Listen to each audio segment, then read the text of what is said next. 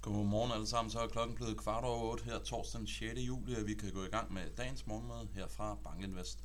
Lad os hoppe direkte ud i det og se på, hvilke temaer, som dominerede markedet i går. Og først og fremmest så havde vi altså en sådan relativt hawkish fedt referat fra det seneste FOMC-møde. Vi så, at der var flere, som advokerede for, at Fed de skulle have hævet renten ved det seneste møde, og så er de stort set alle sammen enige om, at renten den skal altså op over de kommende par måneder.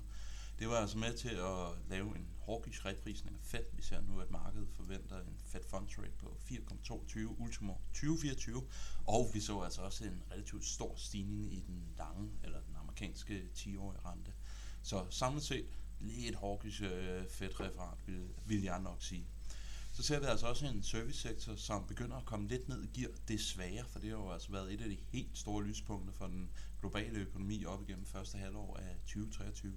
I går der fik vi øh, nogle europæiske service PMIs, både for Italien, det var et af de nye prins, og så fik vi nogle revideringer af de franske og de tyske. Men generelt set så viser de altså sådan en uniform billede af en servicesektor, som er lidt på vej ned i gear. Så fik vi europæiske producentpriser, det blev øh, flittigt kommenteret på i øh, Twitter og alle sociale medier, i takt med at de faldt meget, meget kraftigt, og vi ligger altså og ser en årlig vækstrate i producentpriser, som nu er negativ. Det er jo altså i høj grad drevet af basiseffekter i øjeblikket og energipriser, som går rigtig, rigtig kraftigt. Hvis vi ser på bevægelsen under overfladen i det amerikanske marked, jamen, så vil vi altså vidne til en defensiv rotation, så der var altså en, en lidt sur stemning på, på den parameter. Og så var det altså relativt store fald, som vi så i Europa. De fleste af de europæiske indekser, jamen, de endte altså en lille procents penge nede. USA, så var det ikke helt så alvorligt. Vi så nogle lidt mindre fald for de amerikanske indekser, men det var altså fordi, at Big Tech det havde altså en relativt god dag, og vi så også, at Nasdaq-indekset, jamen det outperformede S&P 500-indekset, som videre outperformede det lidt mere traditionelle Dow Jones-indeks. Men hopper vi til slide nummer 3, jamen der viser udviklingen i producentpriser for Europa. Det er jo altså en bemærkelsesværdig øh, rejse, vi har været på. Går vi tilbage til august måned sidste år, så havde vi altså en årlig vækstrate i producentpriser på 43,4%. Det er altså forsvundet her over det seneste år, og nu ser vi altså en negativ vækstrate i producentpriserne. Og igen, der er rigtig, rigtig mange i de sociale medier, som lægger den her graf oven i den øh, generelle CPI-rapport, og jeg siger, at det her kommer til at være en indikation for, at vi kommer til at få lavere CPI i Europa.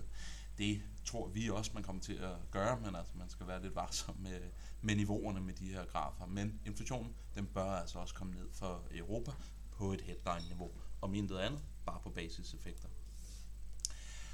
Her på slide nummer 4, jamen der er jeg taget øh, PMI's med for øh, Tyskland, Frankrig og Italien. Øh, og jeg har fokuseret på service PMI, for det var det, vi fik ud i går. Og som man kan se, så falder det altså relativt kraftigt tilbage. Og i særdeleshed Frankrig har altså nogle problemer og ser nu en service PMI, der bare står i 48. Og så kan man gå og tænke lidt over, om hvorvidt det påvirker alle de her demonstrationer, der har været over de seneste par, ja, par uger og måneder.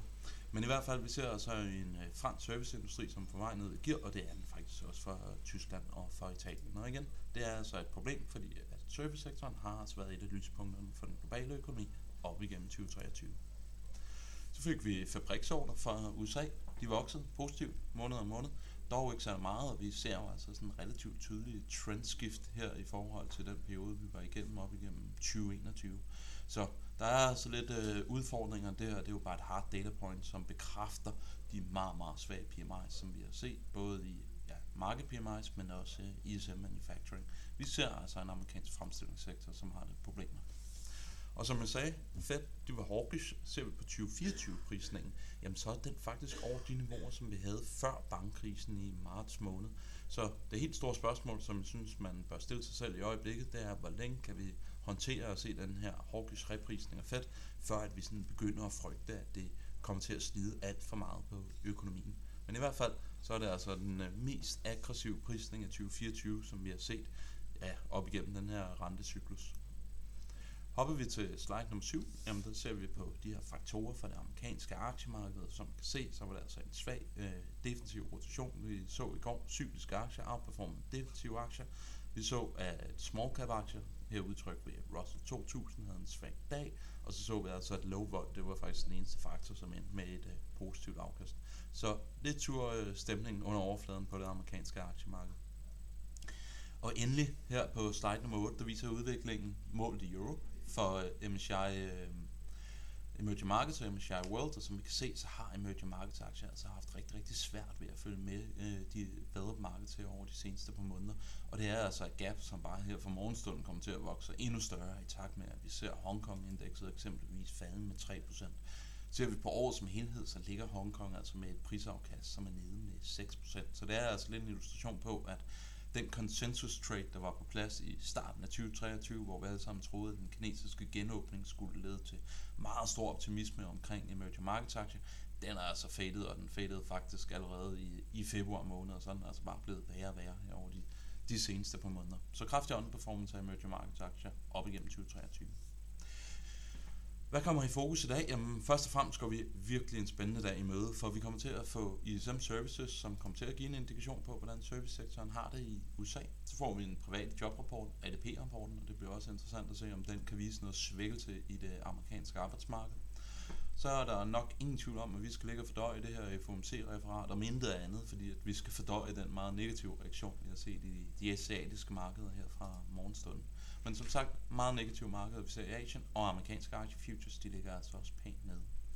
Med disse ord, så ønsker jeg alle sammen en rigtig god dag. Vi høres ved i morgen. Hej!